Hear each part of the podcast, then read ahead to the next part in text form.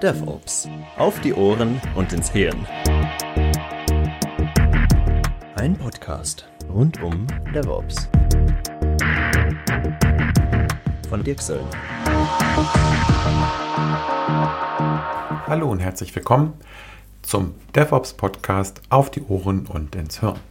Heute haben wir Teil 2 zum Thema ITIL 4 und DevOps, zwei starke Partner für moderne IT-Organisationen.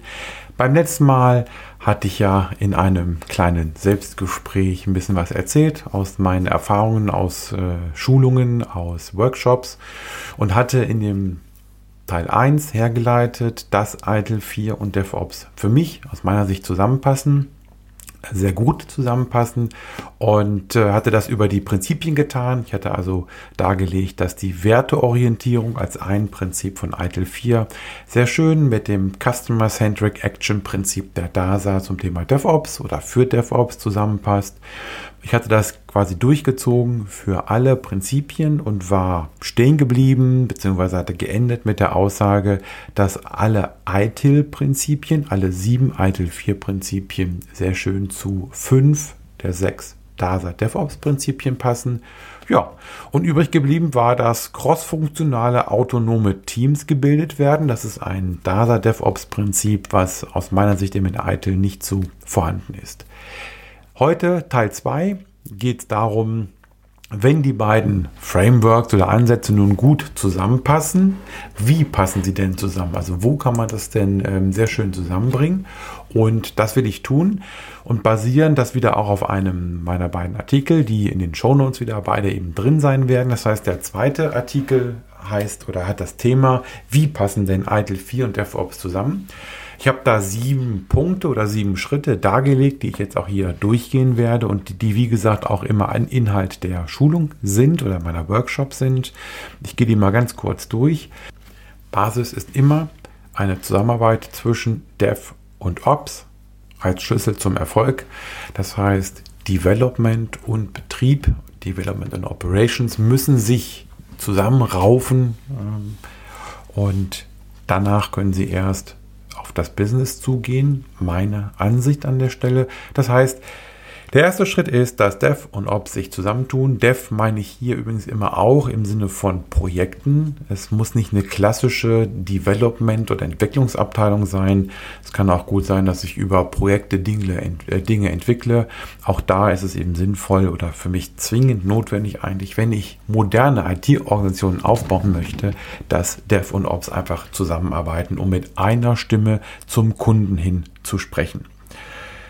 Interessant ist, dass das an vielen Stellen, wenn ich es im Unternehmen anspreche, ähm, zwei unterschiedliche Reaktionen hervorruft. Einmal gibt es die Reaktion, machen wir schon, ähm, tun wir schon, wir arbeiten schon zusammen, das ist okay, das glaube ich dann auch erstmal.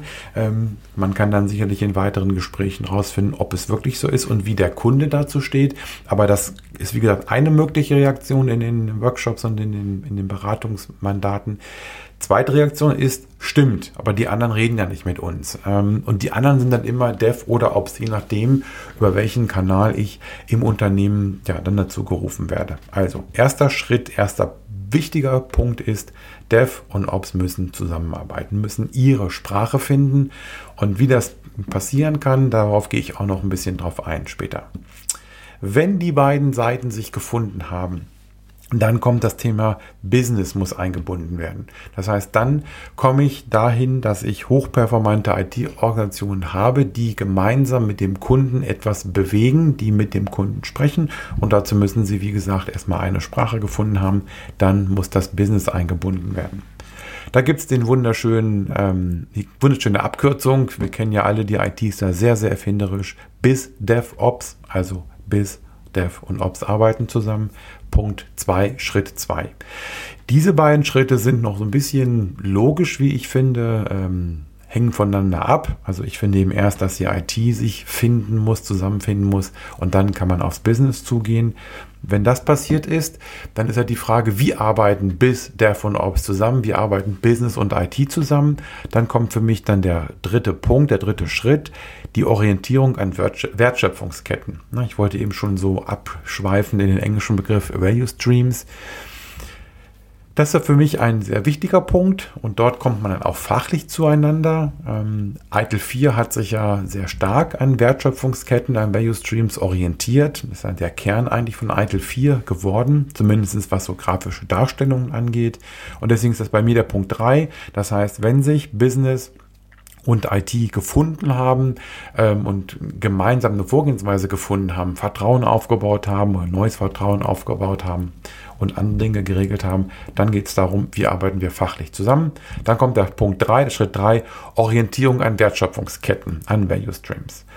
Und Danach kommt der Punkt 4, der heißt bei mir Mehrwert, Mehrwert auf Unternehmensniveau schaffen.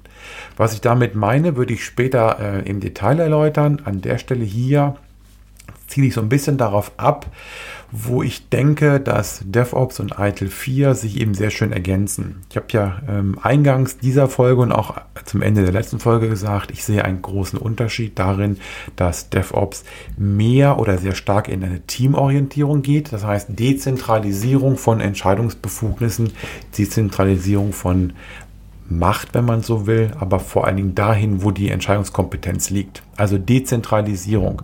Und das birgt natürlich die Gefahr, dass diese Dezentralisierung dazu, dafür sorgt, dass ich ähm, gar nicht mehr Governance-Regeln einhalte, dass ich vielleicht gar nicht mehr mit einer Denke quasi dieses Unternehmen sehe, mit einer Denke gemeinsam agiere.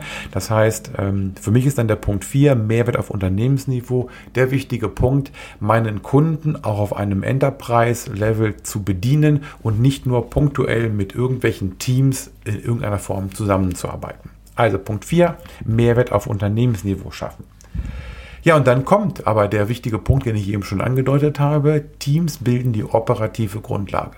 Das heißt, für mich Punkt 5, Schritt 5 ist es, ähm, hinzubekommen, ITIL 4 und DevOps zusammenzubringen, indem ich schon realisiere, dass aktuell Teamorientierung, eine, eine teamorientierte Organisation ähm, aktuell im Gespräch ist und viele Unternehmen ja auch in diese Richtung auch schon gehen. Das heißt, Teams, äh, wie bilde ich Teams? Da würde ich dann im, oder gehe ich im Punkt 5, im Schritt 5 drauf ein. Dann habe ich noch den Punkt Automation ist eine Herausforderung. Das bedeutet, man denkt erstmal, pf, Automation ist doch kein Thema, machen wir doch alles. Ja, machen wir alles, aber aus meiner Sicht auch da oder aus meiner Erfahrung heraus ist es auch so, dass an vielen Stellen Automation im Dev-Bereich stattfindet und Automation im Ops-Bereich, aber eben nicht im DevOps-Bereich, nicht in einer Zusammenarbeit. Das heißt, ich habe vielleicht, wenn es gut läuft, nur noch eine manuelle Übergabe mit all der Verschwendung, die wir so schön kennen, ähm, wenn Dev an Ops übergibt. Aber wenn man sich das ähm, Drei-Wege-Modell von Gene Kim zum Beispiel mal anguckt, ist es ja eigentlich auch genau da schon sehr wunderschön beschrieben. Es geht eben darum, wirklich zusammenzuarbeiten und Automation kann ja nur dann wirklich die Mehrwerte bringen, wenn ich das über die gesamte gesamte Kette bringe. Also, man merkt schon an der Begrifflichkeit, es geht hier auch so ein bisschen um das Thema Wertschöpfungsketten. Das heißt, Automation bezieht eigentlich ganz für mich automatisch mit ein, dass ich mir Gedanken gemacht haben muss über die Wertschöpfungsketten. Das mache ich ähm, in ITIL, indem ich die Value Streams anschaue. Das ist im DevOps-Umfeld ähm, häufig schon geschehen, wenn ich über die CD-CI-Pipeline spreche. Wenn ich die also entsprechend aufbaue, muss ich ja zumindest mal gedanklich eine Wertschöpfungskette beschrieben haben. Ob die übergreifend ist, lasse ich mal offen, aber das ist wie gesagt der, der nächste Schritt. Automation ist eine Herausforderung. So, und der letzte Schritt meiner sieben Punkte, meiner sieben Schritte ist, Pragmatismus ist angesagt. Und ähm, das ist eben, wie, mich, wie ich finde, dann quasi der Absprungpunkt, weil dieser Workshop, dieser, dieser Tagesworkshop soll ja nicht nur Wissen vermitteln, sondern auch die Leute voranbringen und ähm, zu Aktionen kommen. Und da geht es dann in der Regel darum, wie kriege ich denn das, was, ähm, was ich in dem Workshop mit den beiden Seiten erarbeitet habe, auch dann ja, auf die Kette in die praktische Umsetzung. Und da finde ich, heißt es dann, ähm, machen ist wie wollen, nur krasser. Der ein oder andere, der in meinen Workshops war, weiß, dass ich diesen Spruch sehr gerne mag. Gibt es auf T-Shirts, gibt es auf Kaffeetassen. Also nochmal zum Mitschreiben, machen ist wie wollen, nur krasser. Und das steckt eigentlich hinter, Pragmatismus ist angesagt. Also, das als kurze Einleitung zu den sieben Punkten, zu den sieben Schritten, die aus meiner Sicht dann genutzt werden können, um überhaupt zu klären, wie kommen denn ITIL 4 und DevOps zusammen. Dann gehen wir mal ins Detail. Das heißt, ich versuche jetzt ein bisschen zu erläutern, wie aus meiner Sicht ähm, jeweils die einzelnen dieser sieben Schritte aus beiden Sichten, also ITIL 4 und DevOps, quasi gesehen werden, was beide Seiten dazu beitragen können. Und wenn ich mir den ersten Punkt anschaue, Zusammenarbeit ist die Basis für den Erfolg. Das heißt, Dev und Ops müssen zusammenarbeiten. Dann hat sich da aus meiner Sicht mit ITIL 4 ähm, sehr grundlegend etwas getan, nämlich die Orientierung am Wertstrom. Das heißt, das, was wir früher kannten von ITIL, dieses mächtige Service-Lebenszyklusmodell mit den fünf Büchern und den fünf Lebenszyklusphasen, hat sich gewandelt, hat sich gewandelt in Richtung der Orientierung am Wertstrom. Und die Prozesse, dass das früher als Prozesse gesehen wurde, hat sich verändert in Richtung Praktiken. Das wird jetzt Praktiken genannt und die Idee ist einfach das, was wir an Prozesswissen haben in ITIL, dass das als Praktik entsprechend genutzt wird im Wertstrom. Das heißt, die Sichtweise auf einen Service-Lebenszyklus ist komplett gestrichen worden. Wir gehen über den Wertstrom und die Verantwortung für das Ergebnis die Verantwortung für die Gestaltung, die Verantwortung für die Organisation. Das ist alles etwas, was im Wertstrom passiert. Das heißt, ich müsste oder ich muss als Organisation schauen, wo ist mein Wertstrom oder wo sind die Wertströme und dann baue ich da drum oder packe da rein die entsprechenden Praktiken. Und da wiederum kommt dann das Wissen zum Tragen, was wir aus Eitel V2, V3 kannten und kennen und was ja in vielen Unternehmen auch schon genauso lange im Einsatz ist. Ich habe dann die verschiedenen Praktiken und die regeln dann die Zusammenarbeit. Das heißt, ITIL 4 hat aus meiner Sicht ähm, die ganzen Themen wie Prozesse, was wir früher auch kannten, als Praktiken beschrieben, ein bisschen entschlackt und eben in den Wertstrom gepackt. Das heißt, ich habe genauso weiterhin ein Service-Level-Management, nicht mehr als Prozess über alles, sondern als Praktik und ich muss dann im jeweiligen Wertstrom prüfen, wie gut kann dieses Service-Level-Management in meinem Wertstrom entsprechend als Praktik unterstützen. Das heißt, Jetzt einfach nur mal ein paar Beispiele. Wie ähm, kann ich aus ITIL 4 die Zusammenarbeit gestalten? Wie gesagt, über Service Level Management. Dort wird geregelt, wie dann die einzelnen Teams beispielsweise in einem, also DevOps-Teams, in einem Wertstrom zusammenarbeiten. Es wird im Prozess Change Control, der heißt jetzt Change Control, wird geregelt, wie kriege ich kontrolliert meine Ergebnisse der Entwicklung in den Betrieb. Wenn das Ganze natürlich in der Verantwortung eines Teams ist und wir dort wenig Abhängigkeiten zum Beispiel in der Architektur haben, dann hat dieser Prozess gar nicht mehr so viel äh, Bedeutung, beziehungsweise diese Praktik wird dann gar nicht mehr so stark genutzt. Das kann man jetzt fortführen. Incident Management, Request Fulfill äh, Management, das sind alles Themen, wo ITIL quasi Praktiken vorgibt, wie kann in der IT zusammengearbeitet werden.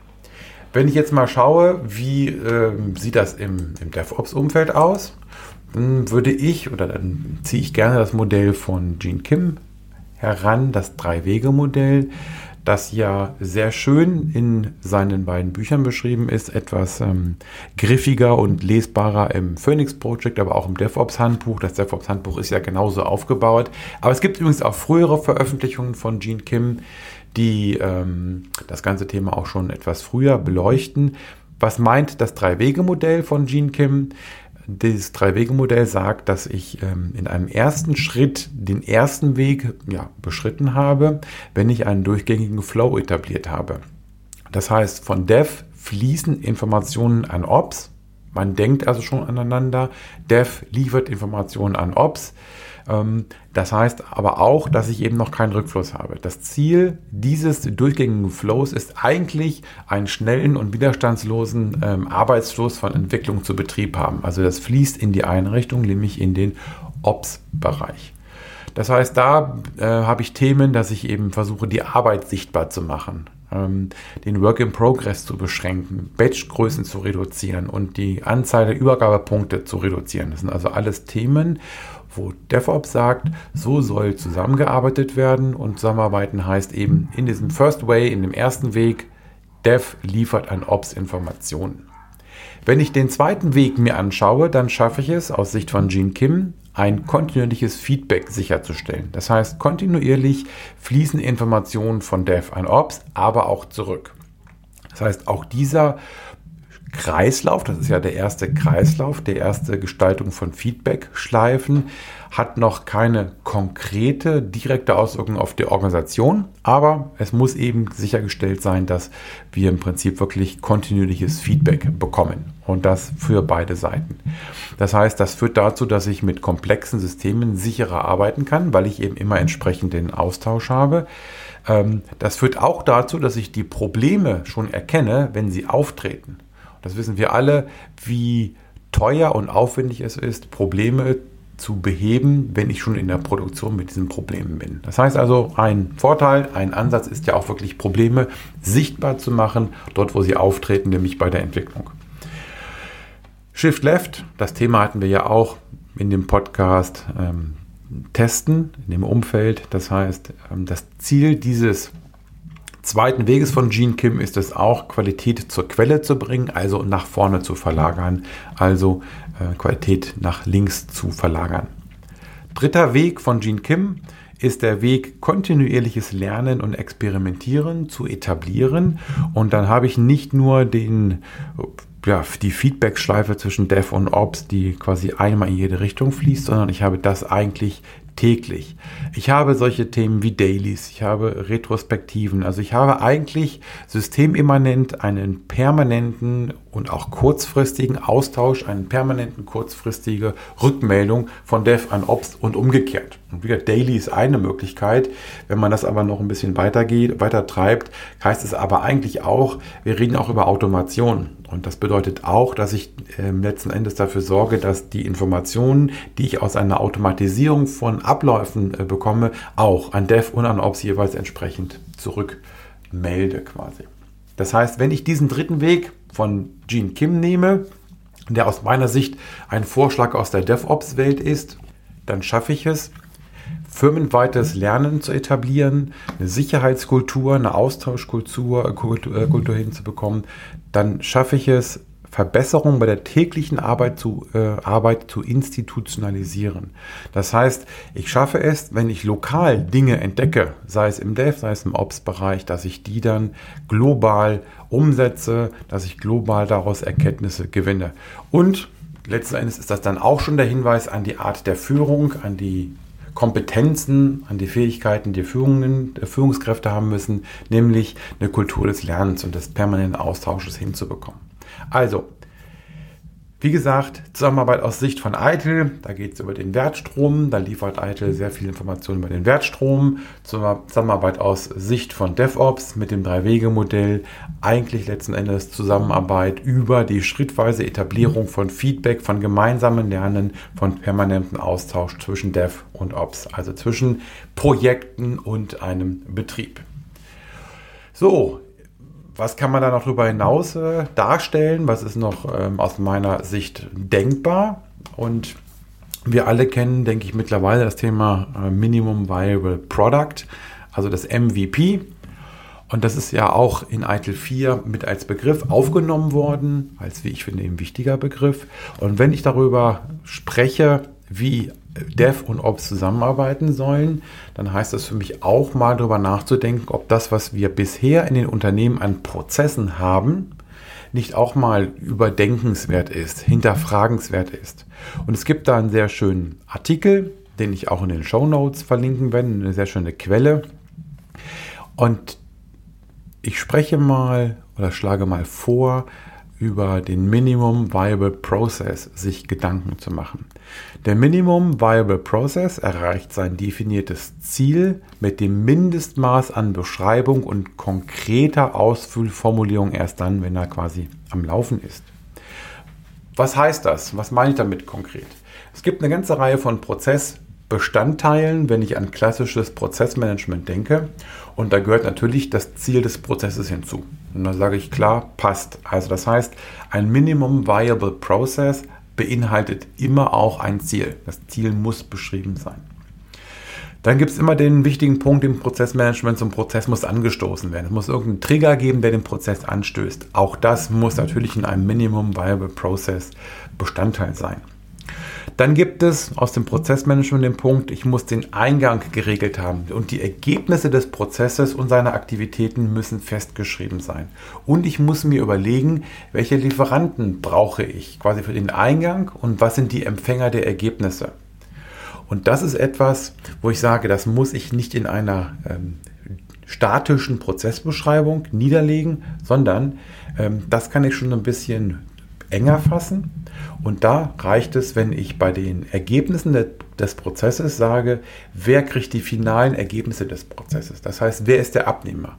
Ich muss also nicht unbedingt aus meiner Sicht als Diskussionsvorschlag regeln, was einzeln in dem Prozess übergeben wird. Es ist einfach nur wichtig, dass ich mir die finalen Ergebnisse vor Augen führe und dass die Empfänger der Ergebnisse klar sind. Und das sind eben aus meiner Sicht die einzigen Punkte, die, wenn man über eine Entschlackung von Prozessen nachdenkt, die dann geregelt sein müssen. Das heißt, ich muss nicht unbedingt mir Gedanken machen über notwendige Ressourcen für die Prozessaktivitäten. Erst dann, wenn der Prozess ans Laufen kommt, wenn er vielleicht ein bisschen weiter ausgedehnt wird, wenn er weiter ausgerollt wird, dann muss ich mir darüber Gedanken machen.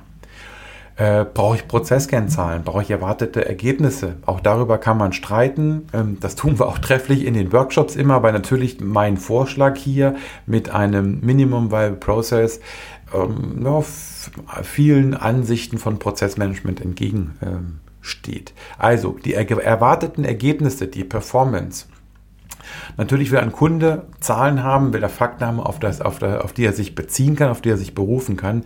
Aber das ist natürlich etwas, wo wir vielleicht sogar auch aus dem agilen Umfeld lernen können, zu überlegen, ob das vielleicht ein bisschen offener gestaltet werden kann. Also Kurz gefasst, Minimum Viable Process ist für mich ein Punkt, über den man mal diskutieren sollte und der genutzt werden kann. Jetzt kommen wir auf das, was quasi auch Inhalt des Podcasts und des Workshops ist. Wie kriege ich Dev und Ops zusammen? Und über diesen Weg können vielleicht beide Seiten mal diskutieren, was sie wirklich für Prozesse brauchen. Also, Vorschlag von mir, Minimum Viable Process als, als Ansatz zu nutzen, um Dev und Ops zusammenzubringen und vielleicht ein bisschen zu entbürokratisieren. Wie führe ich diese beiden Ansätze jetzt nun zusammen? Also abschließend zu dem Thema ähm, aus meiner Sicht kann das Service Management, kann ITIL 4 äh, die Wertstromorientierung mitliefern, die, das Thema zentrales Prozessmanagement, das heißt, was lasse ich zentral laufen, was ist zentral, was wird zentral geregelt, damit ich unter anderem auch zentral sicherstellen kann, dass die notwendige Governance eingehalten wird. Und insofern ist also eigentlich ITIL 4 oder könnte genutzt werden als Skalierungsidee. Und ITIL 4 stellt quasi so Shared Services bereit, um Dinge wie zum Beispiel ein Ticketsystem, ähm, um Dinge wie die Abwicklung von, von gemeinsamen Vorgehen zu dokumentieren. Also ITIL 4, mehr Governance, mehr die Gesamtorganisation, mehr die, das Thema Skalierung und Überblick. Und im Gegensatz dazu, DevOps liefert die dezentrale Kompetenz, also die Erfahrung damit, die Erfahrungen, die man macht, ähm, das Vorgehen für dezentrale Kompetenz und dezentrale Verantwortung sprich eben nicht mehr zentral alles zu entscheiden, das in die Teams zu verlagern und damit auch schnell zu entscheiden. Und dann schließt sich der Kreis für mich wieder. Natürlich muss ich schnell entscheiden können, aber ich muss die notwendigen Rahmenbedingungen einhalten. Und das wäre das, was ich aus ITIL 4 bekomme. Das heißt, aus meiner Sicht hier passen die beiden zusammen. Jeder Ansatz liefert etwas, was der andere nutzen kann, was ich dann entsprechend zusammenbringen kann. So, Business einbinden. Ich habe eben dargestellt, IT hat sich gefunden, Dev und Ops arbeiten zusammen. Wie kann ich es nun hinbekommen, dass die IT, Dev und Ops nachhaltig mit dem Business zusammenarbeiten? Und da habe ich ja vorhin schon gesagt, so ein äh, Buzzword reingeworfen. Es gibt natürlich schon bis DevOps, genauso wie es DevSecOps gibt. Da merkt man schon, an DevOps ist vielleicht nicht alles so ganz komplett, zumindest aus mancherlei Sicht also bis DevOps. Das heißt, wenn ich als Organisation, als IT-Organisation hochperformant werden will, muss ich eigentlich auch Business einbeziehen und das vielleicht anders einbeziehen als bisher. Und wenn ich an meine Projekte denke im agilen Umfeld, dann ist das mittlerweile häufig auch meine Aufgabe, dass ich quasi aus dem IT-Bereich heraus ja, abgesendet werde, dem Business zu erklären, wie sie sich anders einbringen können oder sollten oder müssten, wenn wir über agile Vorgehensweisen reden. Wenn wir das auf DevOps übertragen, heißt das, das Business muss mitarbeiten, muss anders arbeiten und ich denke, ähm, ich habe vorhin schon klar gemacht, diese sogenannte Wall of Confusion, die wir, denke ich, alle kennen zwischen Dev und Ops, gibt es eigentlich auch zwischen allen drei, Parteien, allen drei Parteien. Wenn ich also Business mit dazu nehme in das Bildchen, dann habe ich letzten Endes auch ähm, eine Wall of Confusion zwischen Biz und Dev und Biz und Ops. Also, zusammengefasst, Biz DevOps ist für mich der nächste Schritt, die nächste Aktivität. Business muss ich mit einbeziehen. Und ich habe schon ein bisschen vorgegriffen und das werde ich auch ne, später noch mal ein bisschen intensiver ähm, ausbreiten und erläutern. Wie kriege ich es hin? Und die Antwort aus meiner Sicht lautet Wertstrombetrachtung. Der Wertstrom ist die Klammer letzten Endes um alle Aktivitäten. Äh, Wertstrom kenne ich aus dem ITIL 4 Umfeld und Wertstrom kenne ich aus dem DevOps Umfeld. Und wenn ich dann auch mal die Erfahrung aus der Praxis dagegen halte, ich sehe immer mehr Unternehmen, die zum Beispiel das Budget für IT-Projekte, vielleicht sind es ja gar nicht mehr nur IT-Projekte, ins Business verlagern. Es gibt immer mehr Unternehmen, die Produktteams aufstellen und die Produktteams die Verantwortung dafür viel stärker auch ins Business verlagern. Teilweise geht es ja sogar so weit, dass Business im Produktteam vertreten ist, also aktiv mitarbeitet. Also all das sind ähm, aktuelle Entwicklungen, wo man eben sieht, ähm, die Unternehmen machen ihre Erfahrungen damit und man rückt immer enger zusammen. Und ich glaube auch, dass äh, viele meiner Meinung sind, dass eine klassische IT-Abteilung nicht mehr vielleicht mal den Stellenwert hat, wenn ich an mittlere Unternehmen denke wie früher. Ich habe neulich auch so eine schöne Übersicht gesehen, welche IT-Jobs vielleicht keine Zukunft mehr haben. Und da war genau das Thema IT-Leiter im mittelständischen Unternehmen hat ähm, ja, zumindest eine unsichere Zukunft. Aber gut, das war kleiner Ausflug ins Philosophieren. Ähm, bis DevOps ist hier das Thema. Also bis Dev und Ops müssen zusammenarbeiten. Und wie sieht das ITIL 4 aus der Sicht? Und ich habe das im Prinzip ja eben schon gesagt, die Wertschöpfungssicht, die Wertschöpfungsaktivitäten aus Sicht von ITIL 4, die Service Value Chain ähm, liefert dort die Antwort. Das heißt, ich habe den Eingang in diese ähm, Service Value Chain mit den Opportunities, mit dem Demand und hinten raus kommt irgendwie Value, also irgendwie kommt ein Wert raus. Und ähm, dazu gibt es eben verschiedene Practices, wie eben auch schon verschiedene Prozesse, die die Zusammenarbeit gestalten. Und auch da ähm, habe ich beispielsweise den, ähm, das Service Level Management. Das heißt, die Verhandlung der SLAs ist die Aktivität. Ja, ITIL klärt dort, wie ich ähm, SLAs verhandle, wie ich also Business und ID zusammenbringe. Ja, da wird der Demand konkretisiert und der Value wird in Zahlen überführt. Da wird also konkret beschrieben, was der Value ist. Wenn ich das Incident Management mir anschaue, dann ist die Störungsbeseitigung liegt, äh, startet eben da. Der Demand ist Störungsbeseitigung und der Value ist dann die ähm, beseitigte Störung. Request Fulfillment, die konkrete Kundenanfrage ist das Demand und der Value ist dann die ähm, Umsetzung, die Befriedigung des Requests, den, die, den das Business gestellt hat. Also, ITIL 4 hat da sehr viele schöne Vorschläge, die eigentlich nichts Neues sind, die aber eben entsprechend in ITIL 4 schön neu verpackt sind. Und was ich sehr interessant finde, ist das Thema Co-Creation. Das heißt, ein sag mal, neu beschriebener oder ausführlicher beschriebener Punkt ist, dass das Business und die IT gemeinsam für die Wertschöpfung verantwortlich sind. Co-Creation, also ITIL 4 sagt ganz klar auch, es muss eine Zusammenarbeit zwischen Business und IT geben. Wenn ich mir DevOps anschaue, wie geht DevOps auf das Thema ein? Wie binde ich DevOps, äh, wie bindet DevOps das Business ein? Das ist natürlich aus der agilen Sichtweise, aus den agilen ähm, Frameworks klar und sehr schön geregelt. Das heißt, ich habe bestimmte Rollen, die ganz klar für die Zusammenarbeit zuständig sind. Ich habe eine geregelte Kommunikation, weil ich entsprechende Artefakte habe, weil ich entsprechende Meetings habe. Und ähm, so ist quasi ähm, aus dem Thema entsprechende Meetings, entsprechende Artefakte, entsprechende Rollen. Eine ziemlich starke Fokussierung darauf, operativ zusammenarbeiten. Das heißt also auch hier wieder, ich denke mal oder hoffe, dass man es gerade so ein bisschen raushört, Eitel hat mehr die übergreifende Sichtweise, dadurch, dass die Prozesse eben etabliert sind, dass das jetzt mittlerweile Praktiken sind, die ich nutzen kann. Und in der operativen Arbeit kann ich in DevOps genau auf Dinge zurückgreifen, die wir aus dem agilen Umfeld ähm, kennen. Und ähm, das ist ja nicht nur äh, ein Product Backlog und Sprint Backlog. Das geht ja noch ein bisschen weiter. Eine Produktvision und eine Story Map. All das sind Dinge, die wir aus dem agilen Umfeld kennen und nutzen können. Das heißt, wenn ich jetzt mal das zusammenfasse, dann äh, macht es eben Sinn, bis Dev und Ops zusammenzubringen. Was liefert Eitel da an der Stelle? Eitel liefert quasi das Rollenverständnis für alle vier beteiligten Seiten, liefert die übergreifende Wertstrombetrachtung und gestaltet die Zusammenarbeit. Also Eitel kennt eben genau die Regelungen, wie ich zusammenarbeiten kann. Was liefert DevOps dafür? DevOps liefert die teamorganisierte, nein, die teamorientierte Organisation, produktorientierte Organisation, schafft Transparenz durch die Artefakte und schafft es auch zu einer Kommunikation zu kommen zwischen allen drei beteiligten Personen, ähm, unter anderem durch regelmäßige Meetings.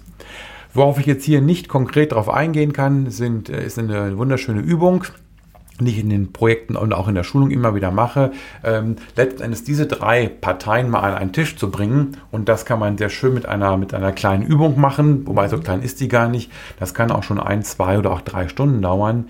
Ähm, da vielleicht ein kleiner Spoiler mal zu, mal zu schauen, ähm, ob man nicht bis der von Ops zusammenbringen kann, indem man sagt, hey, was liefern wir denn an die anderen drei, an die, an die anderen zwei Parteien und was erwarten wir von den anderen zwei Parteien? Also, kleine Übung. Ähm, wer Interesse daran hat, ähm, kleiner Werbeblock, kann die Schulung buchen. Ende des Werbeblocks. Und ähm, kommen wir zum dritten Punkt. Orientierung an Wertschöpfungsketten. Ich habe ja mit den ersten beiden Punkten ausgeführt, Dev und Ops arbeiten zusammen wunderschön. BIS arbeitet auch zusammen, hat sich bereit erklärt, ähm, Product Owner zu stellen, hat sich bereit erklärt, ähm, das Budget anders zu betrachten und, und, und. Also wir haben jetzt mal, wünscht dir was und ähm, BIS, der von Ops arbeiten schön zusammen. Aber wie gestalte ich das denn? Wie gestalte ich das denn, die Organisation hochperformant hinbekomme, dass ich sie quasi wertorientiert gestalten kann? Und auch da wieder, wie kriege ich das ähm, geregelt? Die Orientierung an Wertschöpfungsketten. ITIL hat da sehr schön die ähm, alten Prozesse im Practices überführt, das hatte ich jetzt schon ein paar Mal gesagt, und hat sechs Wertschöpfungsaktivitäten benannt und die sehr schön in das Modell gepackt. Das heißt, wenn die Nachfrage des Kunden reinkommt, geht die erste Wertschöpfungsaktivität los. Das ist das Engagement oder sich engagieren.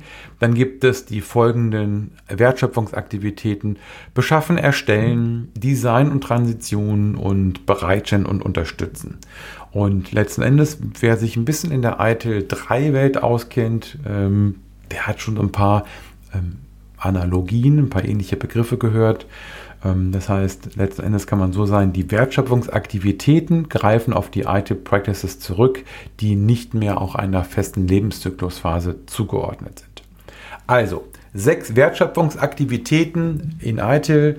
Ich habe es ja eben gesagt, wir haben das Thema Planen, wir haben das Thema Verbessern, wir haben das Thema Engagieren oder Engagement, wir haben das Thema Design und Transition, wir haben Beschaffen und Erstellen und wir haben Bereitstellen und Unterstützen.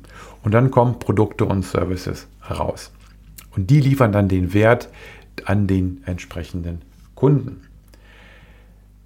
Die ITIL Practices, da würde ich jetzt nicht näher drauf eingehen. Ähm, ich würde jetzt darauf eingehen, was liefert DevOps oder was kommt aus der DevOps-Welt dazu. Und DevOps hat sich sehr früh schon dem Thema Value Stream Mapping oder dem Thema Value Stream Analyse gewidmet.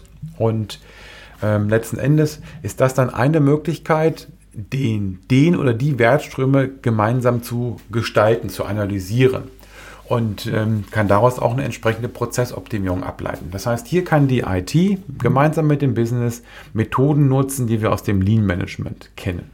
Value Stream Mapping wird in der Schulung auch detaillierter erklärt. Ähm, vielleicht nur ganz, ganz kurz im, im Überblick. Ich mache mir Gedanken über die Stimme des Kunden. Was will der Kunde überhaupt? Ähm, banale Frage ist aber der Start in so einen Value Stream Workshop. Dann mache ich mir Gedanken darüber, was sind die Anforderungen des Kunden, was soll umgesetzt werden. Ich überlege mir, das war der Punkt 1, überlege mir, wer ist am Prozess beteiligt oder wer ist an diesem Value Stream beteiligt. Und das ist dann immer schon mal sehr interessant, wenn man solche Workshops durchführt, wo man dann feststellt, wer alles an solchen Aktivitäten beteiligt ist. Wenn man dann nämlich ähm, nachfragt, ja, wer macht denn diese Aktivität, die vielleicht nur mal so neben bei erwähnt wurde, ja, dann muss man wieder einen neuen Teilnehmer in den Workshop mit reinholen. Also Kundenziele und Anforderungen formulieren, Prozessbeteiligte analysieren. Dann die ganzen Aktivitäten erfassen, also was passiert in diesem Wertstrom. Das ist eine, kann schon mal eine ziemlich große ähm, Post-it-Wand auf Brown Paper werden. Dann analysiere ich den Work in Progress, also wo, wo ist Arbeit ähm, in, ähm, im Value Stream in Progress, die noch nicht abgeschlossen ist, die noch nicht übergeben ist. Dann, das deutet im Prinzip schon auf Engpässe hin. Ich mache mir Gedanken über die Gründe für Engpässe. Also warum hängt es an bestimmten Stellen, warum geht es dort nicht weiter? Ich mache mir Gedanken darüber, wo muss vielleicht auch nachgearbeitet werden. Also wo geht, wenn ich jetzt mit Eitel-Sprech komme, wo geht ein Ticket zurück, um nochmal nachzuarbeiten, um nochmal Dinge nachzuschärfen. Fünfter Schritt ist, dass ich nochmal ergänzend äh, Informationen dazu packe zu den einzelnen Schritten. Dann mache ich einen ganz wichtigen Schritt. Ich bewerte die zeitlichen Aspekte des Prozesses. Das heißt, was sind Durchlaufzeiten, was sind, ähm, was sind Prozesszeiten und was sind Wartezeiten. Und über diesen Weg versuche ich die Effizienz des gesamten Prozesses äh, zu ermitteln, indem ich eigentlich oder ganz einfach die Prozesszeit durch die Durchlaufzeit teile. Ganz interessant ist, dass dort Werte rauskommen, ja, wo der eine oder andere ziemlich überrascht ist. Also wie gering die sind die Effizienz ist teilweise bei 10 bis 20 Prozent bei, bei Business-Prozessen. Denn wenn ich mir überlege, ich habe 40 Stunden vielleicht Bearbeitungszeit, aber bei 120 Stunden Durchlaufzeit, wenn ich 40 durch 120 teile, komme ich auf 33 Prozent. Gut, das so als kurzer Überblick äh, bis hierher. Ach, ich habe vergessen, Nutzen und Verschwendung muss ich dann noch mir anschauen, wenn ich über Value Stream, Bewertung und Effizienz rede. Das heißt, wenn ich die Aktivitäten ähm, erfasst habe in diesem Value Stream, ähm, schaue ich noch, wo ist Customer Value Add, also wo sind wirklich Aktivitäten, die einen Nutzen für den Kunden erbringen. Das ist ganz klar, die brauche ich auf jeden Fall, die sind äh, nicht diskutabel, weil sie eben einen Nutzen erbringen. Ähm, dann gibt es noch Punkte, die vielleicht, also die auf jeden Fall erstmal Verschwendung sind, weil sie keinen direkten Nutzen erbringen, aber die kann ich ja unterteilen. Ich kann in Non-Value-Added Aktivitäten hm, unterteilen. Das heißt, das ist wirklich Verschwendung, das sind überflüssige Aktivitäten und vielleicht gibt es Aktivitäten, die erforderlich sind, die dann eben über diesen Weg auch einen Geschäftswert erbringen, einen Nutzen erbringen, die aber im Prinzip nicht ursprünglich oder ursächlich ähm, Wert erzeugen. Das sind dann die Business Value Add Tätigkeiten. Also gerade die letzten beiden Schritte, einen Prozess oder einen Wertstrom zeitlich zu bewerten, die Durchlaufzeit mit der Prozesszeit in Beziehung zu setzen und dann ähm, Nutzen und Verschwendung mehr anzuschauen, also Customer Value Add anzuschauen, Business Value Add und Non-Value Add Tätigkeiten zu ermitteln. Ja, das war der kurzer Ausblick auf Value Stream Mapping als Beitrag von DevOps, von Lean Management, um bis Dev und Ops zusammenzubringen. Und wenn ich das dann zu Ende denke und das auf das Thema Teamorientierung mappe, dann heißt es eigentlich, dass ich in einem DevOps-Team die Tätigkeiten durchführe, die als Praktiken in einem Wertstrom dann ähm, ja, zu sehen sind, wenn ich das auf die Organisation mal übertrage. Und jetzt auch hier wieder vielleicht ein kleiner, es ist vielleicht kein Werbeblock, aber ein kleiner Hinweis. Es gibt eine sehr schöne Initiative, wo ähm, ja, auch interessante Leute mitarbeiten. Wir haben Leute aus der Praxis, wir haben erfahrene Berater und was wir versuchen ist, dass wir die ähm, einen Praxisleitfaden ermitteln für ValueStream. Also wer Interesse daran hat, wie das aussieht, der kann sich entweder für meinen DevOps Newsletter registrieren, der kriegt Informationen oder sich einfach bei mir melden. Es gibt eine wunderschöne kleine, feine, hochkarätig besetzte Arbeitsgruppe, wo wir eben ValueStream mit einem Praxisleitfaden und auch vielleicht mit einem Workshop-Angebot versehen wollen. So, nächster Punkt. Ich hatte gesagt, ähm, der vierte Schritt, der vierte Aspekt ist, Mehrwert auf Unternehmensniveau zu schaffen. Das heißt, ähm, was ich vorhin versucht habe, ist klar zu machen, dass ich eben nicht nur operativ irgendwie vom, von der IT heraus mit Business zusammenarbeite, sondern dass ich wirklich auf Unternehmensniveau, auf Enterprise-Niveau Mehrwert biete. Und da ist eben der Ansatz von mir, was, was steckt dahinter? Governance. Für mich steckt an erster Stelle dort Governance dahinter. Ähm, und ich finde das deswegen interessant, weil ähm, beide Seiten, also ITIL 4 und DevOps, unterschiedliche Sichten auf Governance haben. Und ähm, ja, der eine oder andere mag über die andere Sicht von Governance schmunzeln, Kopfschütteln, aber ich denke, auch da ist es eben wichtig, zusammenzukommen. Wie sieht ITIL 4 Governance? Ganz einfach. Die Definition von Governance ist das Mittel, mit, mit, dem eine Organisation geführt und gesteuert wird. Das heißt, es gibt verschiedene Aktivitäten, die ausgehend von einem Leitungsorgan ähm, dafür sorgen, dass ich äh, bewertende Aktivitäten habe, dass ich lenkende Aktivitäten habe, dass ich überwachende Aktivitäten habe. Aber das ist eben sehr stark in Richtung Vorgeben, Steuern und Überwachen, um Governance einzuhalten. Wie sieht DevOps das Thema Governance? Aus DevOps-Sicht ist Governance die Sicherstellung, dass das Business Innovation und Servicebereitschaft wie vereinbart, also Zeit, Qualität und Preis erhält und das eben unter anderem durch die passende Zusammenarbeit zwischen den internen und externen Partnern. Also dort ist, dort ist die Definition von Governance ein bisschen anders, wie ich finde. Und warum? Weil ich durch die verschiedenen Aktivitäten, von den die verschiedenen Inhalte von DevOps einfach dafür sorge, dass durch die tägliche Arbeit Governance eingehalten wird. Also ich brauche keine, keine so weitgehende Vorgabe und Kontrolle, sondern das wird im täglichen Doing geregelt. Das heißt, die agilen Werte und Prinzipien, die Definition of Done, die Akzeptanzkriterien bei den User Stories, sind alles Punkte, die auf die Governance einzahlen. Es gibt vielleicht ein äh, Scrum of Scrums, wo sich ähm, Entwickler austauschen. Es gibt vielleicht ähm, Enterprise Backlog, wo übergreifende Themen drinstehen. Es gibt einzelne Rollen mit dedizierter Verantwortung für eine Governance-Sichtweise, eben aus Sicht von DevOps. Das heißt, aus meiner Sicht, ähm, die beiden Ansätze liefern gegenseitige ähm, oder liefern nicht gegenteilige, aber doch abweichende Sichten auf Governance. Und auch da finde ich es eben sehr interessant, das mal zusammenzubringen und ähm, das gemeinsam zu einer Sicht äh, zusammenzuführen. Das heißt, da, was liefert ITIL? ITIL liefert langjährige Erfahrung in Planung und Steuerung und in der Optimierung von Services, also dort Governance in Sicht, aus Sicht von oder in Sicht für Vertragstreue.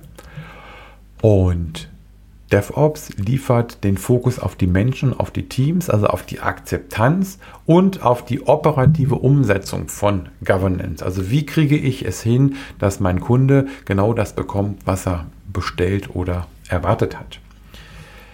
Gut, jetzt habe ich behandelt Dev und Ops zusammenarbeiten, Schritt 1, bis Dev und Ops zusammenarbeiten, Schritt 2, Mehrwert auf Unternehmensniveau, äh Quatsch, äh, Value Stream, Sichtweisen, also Wertschöpfungskette, Value Stream, Mehrwert auf Unternehmensniveau, Schritt 4 und jetzt Schritt 5, Teams bilden die operative Grundlage. Und da hatte ich vorhin schon gesagt, da ist es aus meiner Sicht ähm, ein, ein, großer Unterschied zwischen ITIL 4 und DevOps.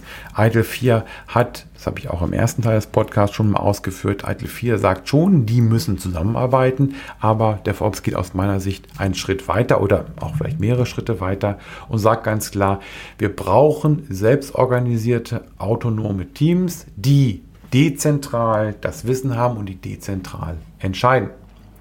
Und das ist eben ein wichtiger Punkt, den ich in der, im Workshop ein bisschen weiter ausführe, insbesondere mit einer Folie, die ich äh, auch in meinen Vorträgen äh, nutze, die Veränderung. Was bedeutet das für die Unternehmen? Und es bedeutet für die Unternehmen, dass ich mich weg von einer Aktivitätenorientierung hin zu einer Produktorientierung entwickle. Das heißt, das, was wir jetzt alle kennen, die Spezialisten, die Brands aus dem Phoenix Project, ähm, die sind nicht mehr so wichtig. Es wird immer mehr Leuten bewusst, dass diese Brands nicht die Lösung des Problems, sondern die Ursache des Problems sind. Das heißt, ich orientiere mich weg von Spezialisten, die ich immer in Projekten irgendwie zusammensetze, wo ich vielleicht wochenlang auf einen Spezialisten warten muss, äh, wo ich von Spezialisten abhängig bin. Ich entwickle mich hin zu einer teamorientierten Ausrichtung, einer produktorientierten Ausrichtung. Das heißt, ich orientiere mich an der notwendigen Arbeit. Ich entwickle mich von einer Funktionsorientierung, nämlich die Silos, die klassischen, klassischen Silos, hin zu einer Team- und zu einem servicebasierten Aufbau. Also auch da organisatorische Veränderungen. Und ich komme dahin, dass ich meinen Fokus im Unternehmen von Projekten wegschiebe hin zu Produkten. Ich lasse das mal ein bisschen wirken und ich hoffe auch, dass ich demnächst einen Gesprächspartner dann endlich äh, hier dazu bekomme, der dazu auch aus der Praxis seine Erfahrungen dann teilen wird. Das heißt, weg von Projekten hin zu Produkten. Ich habe Produktteams, die für ein Produkt, wie auch immer ich das Produkt schneide und definiere, komplett verantwortlich sind. Von der Wiege bis zur Bahre, von Anfang bis Ende. Und das ist eben eine starke organisatorische Veränderung, weil ich das eben entsprechend auch umsetzen muss. Die Ausrichtung der Organisation verschiebt sich dann von einer optimalen Ressourcennutzung, das ist ja das Aktivitätenorientierte, ich versuche meine Brands, meine Spezialisten optimal einzusetzen, hin zu einer Optimierung für die Schnelligkeit. Das heißt, Produktorientierung heißt auch, dass ich schnell reagieren kann und das bedeutet natürlich schon, dass ich eine gewisse Qualität liefern muss. Das bedeutet aber auch, dass eventuell bei einer schnellen Lösung vielleicht nicht immer sofort der Spezialist gefragt wird, sondern dass man das sich im Team erarbeitet und vielleicht auch die Lösung nicht sofort hundertprozentig ist. Das akzeptieren wir, weil wir einfach schnell reagieren wollen bzw. müssen. Und das Team, das produktorientierte Team hat die volle Verantwortung bis in die Produktion. Das heißt, ich übergebe nicht ein Projektergebnis an den Betrieb, sondern das Team, was entwickelt, was am besten permanent zusammenarbeitet, hat die volle Verantwortung, also die Ergebnis- und die Durchführungsverantwortung. Und was bedeutet das? Das bedeutet, dass ich eben autonome Teams habe. Ich habe dann Produktteams und Plattformteams. Die Plattformteams stellen die notwendige, die beschriebene und vereinbarte Basis bereit, worauf sich die Produktteams entsprechend ja, mal draufklicken. Ich nenne das immer Knopfdruckgeschäft. Wenn also die Produktteams ihre Anforderungen sauber beschrieben haben, dann klicken sie nur auf den Knopf und kriegen dann eben das, was sie brauchen, sei es ein Server, sei es auch vielleicht eine komplette Infrastruktur auf Knopfdruck, weil es von dem Plattformteam oder den Plattformteams entsprechend auch automatisiert bereitgestellt wird. Also Hinweis da nochmal ganz klar, autonome Teams brauche ich. Worauf ich jetzt hier auch aus Gründen der Zeit nicht stärker darauf eingehe, ist das Thema, dass ich solche Teams natürlich nicht nur fachlich passend zusammensetzen muss, sondern auch darauf achten muss, wie sie sich organisieren. Das muss nicht immer Scrum sein, das kann sehr wohl auch Kanban sein, wenn ich überhaupt auf konkrete Methoden abziele. Und dass ich im Idealfall auch darauf achte, dass die Menschen zueinander passen. Und dann komme ich schon in den Bereich Teamentwicklung, Teambuilding, ähm, Belbin als, als ein Stichwort, wo ich Teamrollen mir überlegen muss. Und ähm, das sind aber nur kleine Hinweise, würde ich nicht näher darauf eingehen. Wenn ich das jetzt zusammenfasse bis hierher, dann ist es aus meiner Sicht, ähm, das, was ich bis hierher rübergebracht habe, ähm, ein hybrider Ansatz zu skalieren.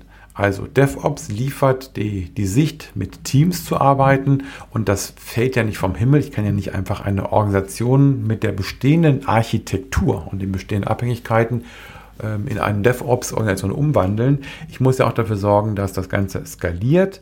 Es gibt das Gate Agile Framework, Safe Framework, gerade sehr beliebt, aber unter Agilisten auch äh, sehr verhasst, weil es vielleicht gar nicht so agil ist oder sein soll. Will ich gar nicht diskutieren. Ähm, ist aber eine Möglichkeit zu skalieren. Es gibt die Flight Levels von Klaus Leopold, ähm, Kanban Flight Levels. Da hatte ich ja genau vor, glaube drei Podcasts äh, mich mit ähm, einem Experten dazu unterhalten, dass das sind zwei mögliche Skalierungsansätze und um es nochmal auszu, äh, klar zu machen, für mich ist ITIL 4 auch eine Möglichkeit, DevOps zu skalieren. Ein paar Beispiele habe ich hier ja heute auch gegeben. Gut, Automation ist eine Herausforderung. Nähern wir uns ein bisschen dem, dem Ende. Ähm, wenn ich Automation als eine Herausforderung bezeichne, meine ich, dass ich hier aus dass sich die IT hier in der neuen Herausforderung stellen muss. Das, wovon sie jahrelang gelebt hat, nämlich Geschäftsprozesse beim Kunden zu automatisieren, das muss sie nun selber tun.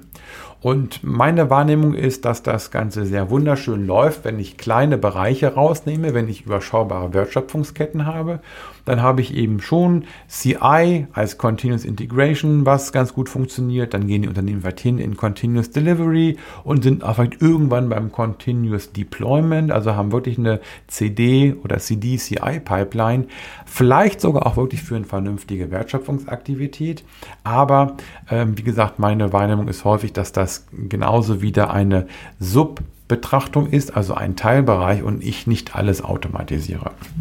Also, was ich hier in diesem Teil sagen möchte, ist, dass ähm, eigentlich auch hier beide Seiten aufeinander zugehen müssen oder sollen. Und wer sich an die Teil 1 erinnert, da habe ich ja gesagt, ITIL-Prinzip optimieren und automatisieren.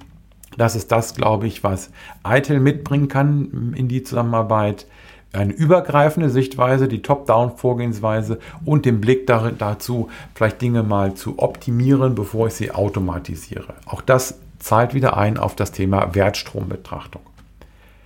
DevOps liefert die teamorientierte Organisation, das heißt, ich, ich optimiere lokal von Bottom-up.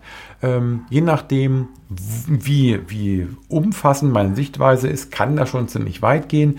Aber äh, durch die Teamorganisation und durch die ähm, Tools, die ich verwende in den Teams, komme ich dort zu einer Automation bottom-up gesehen. Und auch da wieder mein Hinweis, mein Vorschlag, sprecht miteinander, geht aufeinander zu, nutzt die Vorteile der jeweils anderen Seite, nutzt die Erfahrung der jeweils anderen Seite. Also, Automation ist eine Herausforderung, weil Dev und Ops auch dort zusammenarbeiten müssen.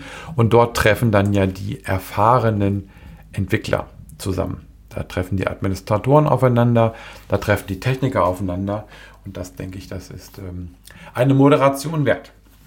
Letzter Punkt meiner sieben Schritte ist das Thema Pragmatismus ist angesagt. Und ich habe schon gesagt, mein Lieblingsspruch an der Stelle ist, machen ist wie wollen, nur krasser. Ähm, wie gesagt, kann man als T-Shirt bestellen, kann man als Kaffeetasse bestellen. Ist schon, ähm, finde ich, ein sehr wahrheitsgemäßer Spruch. Und das soll auch vielleicht der Abschluss sein, dieses Podcast der Abschluss dahingehend, dass ich sage, ähm, ITIL 4 und DevOps passen gut zueinander. Sie ergänzen sich sehr schön.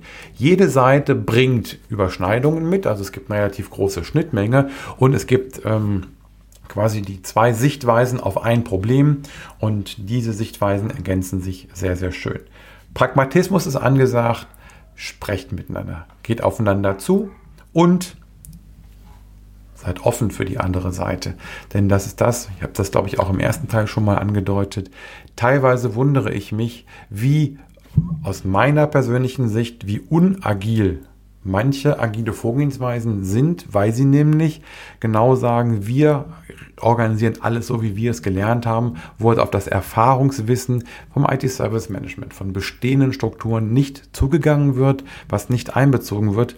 Und das finde ich einfach schade und das versuche ich mit diesem Podcast, das versuche ich mit dem Workshop ähm, zu regeln und ähm, diese Leute zusammenzubringen. Und wenn ich jetzt ganz an den Anfang zurückspringe, das Teil 1 dieses, dieser beiden Podcasts, da habe ich erläutert, wie es entstanden ist. Einer meiner Kunden hat die Erfahrung gemacht, die DevOps-Teams haben gemerkt, boah, wir müssen auf den Betrieb zugehen. Der Betrieb hat mit Hinweis auf ITIL sich gesperrt und wir haben es dann geschafft, eben mit ITIL 4, mit der Öffnung von ITIL mit ITIL als einem agilen Service Management Framework haben wir es geschafft, die eben an den Tisch zu bringen und die internen Workshops, die ich gehalten habe bisher in 2019 und auch in 2020 und die offenen, die zeigen, dass da ja, Gesprächsbedarf ist. Also, ich beende den Podcast mit dem Aufruf, Pragmatismus ist angesagt, sprecht miteinander. Ähm, ich verlinke, wie gesagt, die beiden Artikel nochmal. Ich verlinke die Workshop-Beschreibung und den einen oder anderen Link aus, der, aus den Schulungsunterlagen würde ich auch noch in die Show Notes packen, damit jeder, der bis hierher zugehört hat, auch belohnt wird. Ich sage danke fürs Zuhören, freue mich auf den nächsten Podcast und äh, ja, bis dahin, tschüss.